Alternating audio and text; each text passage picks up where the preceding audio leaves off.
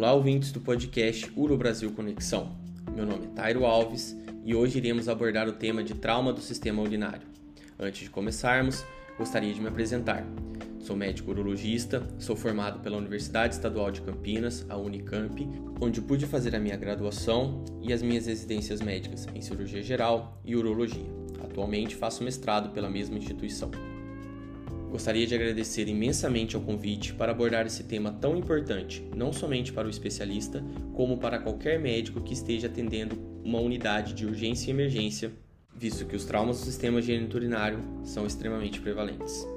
Nós iremos dividir o tema por órgãos e no episódio de hoje eu irei abordar o trauma renal e o trauma ureteral. Os demais órgãos serão abordados pelo colega Ricardo Zerati no próximo episódio. Os traumas urológicos são relativamente comuns.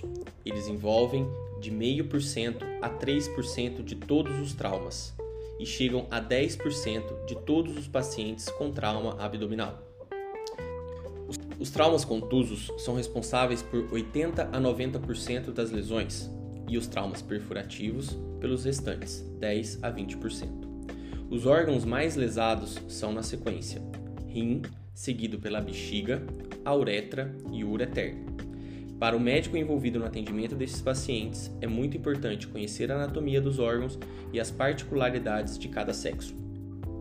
Especificamente sobre o trauma renal, ele corresponde por dez por cento dos traumas do sistema urinário e um por cento a cinco por cento de todos os traumas. Os traumas contusos são os mais comuns e tipicamente podem se manifestar com dor em flanco e hematúria. Os traumas penetrantes têm como principais etiologias os projéteis de arma de fogo e as armas brancas. Os projéteis de arma de fogo, devido à sua maior energia cinética, podem causar um maior dano tecidual e lesão de múltiplos órgãos, além da destruição direta do parênquima, vasos e sistema coletor. Essas lesões são tradicionalmente tratadas de forma cirúrgica. No atendimento inicial do paciente traumatizado, é extremamente importante tirarmos uma história e um exame físico adequados. Importante saber o mecanismo do trauma. Em caso de trauma penetrante, é de suma importância identificar o orifício de entrada e o orifício de saída do projétil ou da arma branca. Além disso, caso seja possível, é importante investigar a possibilidade de doença renal pré-existente, além de buscar hematúria, dor em flanco, equimose, avaliar as costelas em busca de fraturas, distensão abdominal ou alguma massa palpável. Durante toda a condução inicial do paciente, o principal fator a ser analisado é a estabilidade hemodinâmica. O status hemodinâmico do paciente e a avaliação de lesões associadas são a chave do tratamento. Importante lembrar que a quantidade da hematúria não se relaciona com a gravidade da lesão renal. Quanto à avaliação laboratorial inicial, devemos solicitar um exame de urina um, H B e H T, além de creatinina. A importância da determinação do nível da creatinina neste momento é para avaliar o nível sérico basal do paciente, visto que, mesmo em lesões extremamente graves, esses níveis se mantêm próximos ao normal até oito horas após o trauma. Atualmente, os exames de imagem desempenham um papel fundamental na condução desses pacientes.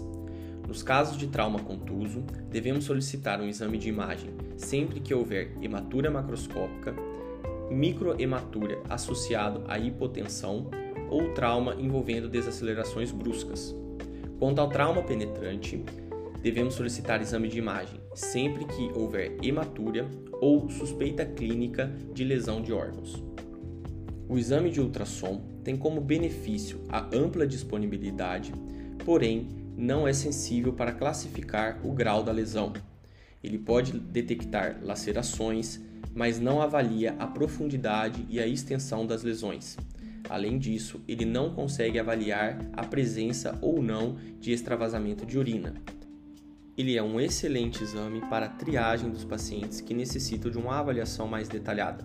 Além disso, também é bom para o seguimento de hematomas, de lesões parenquimatosas e para acompanhar a resolução de urinomas. Atualmente, o exame padrão ouro para a avaliação desses pacientes é a tomografia computadorizada com contraste endovenoso. A tomografia permite identificar a localização exata da lesão, além de visualização de todo o retroperitônio e uma avaliação do rim contralateral. Além disso, é possível evidenciar ou não a presença de possíveis lesões vasculares. No entanto, é importante ter em mente que a avaliação inicial pode não evidenciar um possível extravasamento de urina. Sendo assim, repetir a tomografia em quarenta e oito horas pode ser bastante útil para não deixarmos passar esse tipo de lesão. O trauma renal é classificado pela Sociedade Americana de Trauma em cinco graus. Grau um, há uma contusão ou hematoma subcapsular. O grau dois, há uma laceração cortical menor do que um centímetro, sem extravasamento de contraste. Já no grau três, essa laceração é maior do que um centímetro, porém se mantém sem extravasamento de contraste. No grau quatro, há uma laceração extensa, envolvendo o sistema coletor, ou trombose de artéria renal, ou lesão segmentar da veia renal. No grau cinco, há uma laceração renal completa ou avulsão do pedículo. Esta classificação nos ajuda a guiar o tratamento do paciente, porém, o grau da lesão em si não indica nenhum tipo de tratamento. Atualmente, a grande maioria dos traumas contusos são tratados de maneira não operatória. No geral, os graus um a três podem ser observados, as lesões grau quatro podem necessitar de intervenção via angiográfica ou cirúrgica, e as lesões grau cinco, a maioria necessita de uma intervenção cirúrgica. Quanto ao tratamento operatório, é primordial sabermos indicá-lo corretamente, visto que uma exploração cirúrgica desnecessária pode acabar levando a uma nefrectomia. O objetivo do tratamento cirúrgico é o controle do sangramento e a tentativa de preservação do parênquima renal. Como eu já disse anteriormente, a estabilidade ou instabilidade hemodinâmica é a chave para a indicação de um tratamento cirúrgico de forma correta. Lembrando que atualmente, mesmo lesões mais avançadas podem ser tratadas de forma conservadora e as lesões arteriais e lesões que levem ao extravasamento de urina e formação de urinoma podem ser tratadas respectivamente com técnicas endovasculares e endoscópicas. Caso na avaliação inicial o paciente seja levado ao centro cirúrgico, é importante avaliar a presença de hematoma retroperitoneal.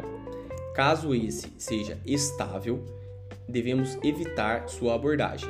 Porém, caso ele seja pulsátil ou expansivo, a sua abordagem está indicada. Neste caso, é importante acesso e controle precoce do pedículo renal. O controle vascular proximal e distal pode ser obtido antes da abertura da fáscia de Gerota, não necessitando assim o controle do pedículo renal. Porém, esse ponto é bastante controverso e, na minha opinião, principalmente com cirurgiões menos experientes, o controle do pedículo renal é fundamental.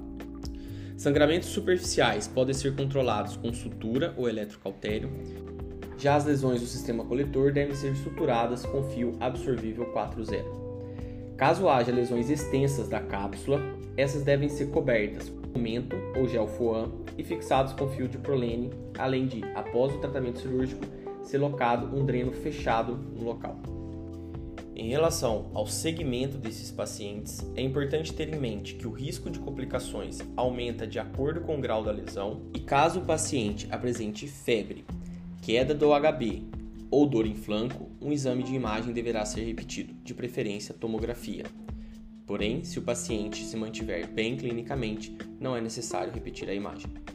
Estes são os principais pontos para a avaliação, diagnóstico, tratamento e seguimento do paciente com trauma renal. Sendo assim, podemos passar para o próximo órgão, que é o ureter. O ureter tem como principal etiologia para o seu trauma lesões iatrogênicas, durante cirurgias envolvendo principalmente a pelve renal. Quanto à localização da lesão, ela é dividida em três segmentos, proximal, médio e distal, sendo que os segmentos proximais e distais são os principais acometidos. É importante sempre pensar na possibilidade de lesões do ureter, visto que sessenta por cento dessas lesões são negligenciadas. O quadro clínico geralmente é inespecífico e a hematura nem sempre está presente. Portanto, deve, devemos manter sempre um alto grau de suspeição clínica, principalmente em cirurgias oncológicas da pelve e traumas penetrantes. O diagnóstico pode ser feito com a fase excretora da tomografia com contraste, que é o mais utilizado atualmente, porém também podemos fazer uma pielografia retrógrada, que é um exame muito bom, acessível e tem cem por cento de sensibilidade. Quanto ao tratamento, em geral ele é imediato, exceto nas seguintes condições: presença de urinoma infectado, trauma extenso, se o paciente tiver radioterapia prévia ou esteja em um status clínico muito ruim, além de uma uremia grave, ou caso esteja em um hospital sem equipamentos adequados. Nesse caso, devemos proceder com uma nefrostomia e esperar. Porém, esperar quanto tempo?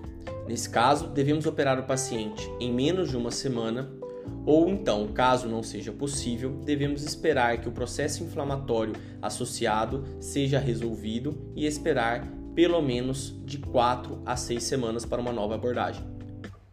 Como eu disse, visto que as lesões iatrogênicas são as principais causas da lesão ureteral, devemos em qualquer cirurgia sempre manter o ureter em mente.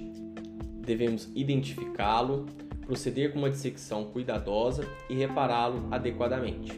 Nos casos em que seja previsível a possibilidade e dificuldade de encontrá-lo e identificá-lo de forma correta, podemos avaliar o implante de um duplo J pré-operatório de modo a facilitar sua identificação e diminuir a chance de lesá-lo.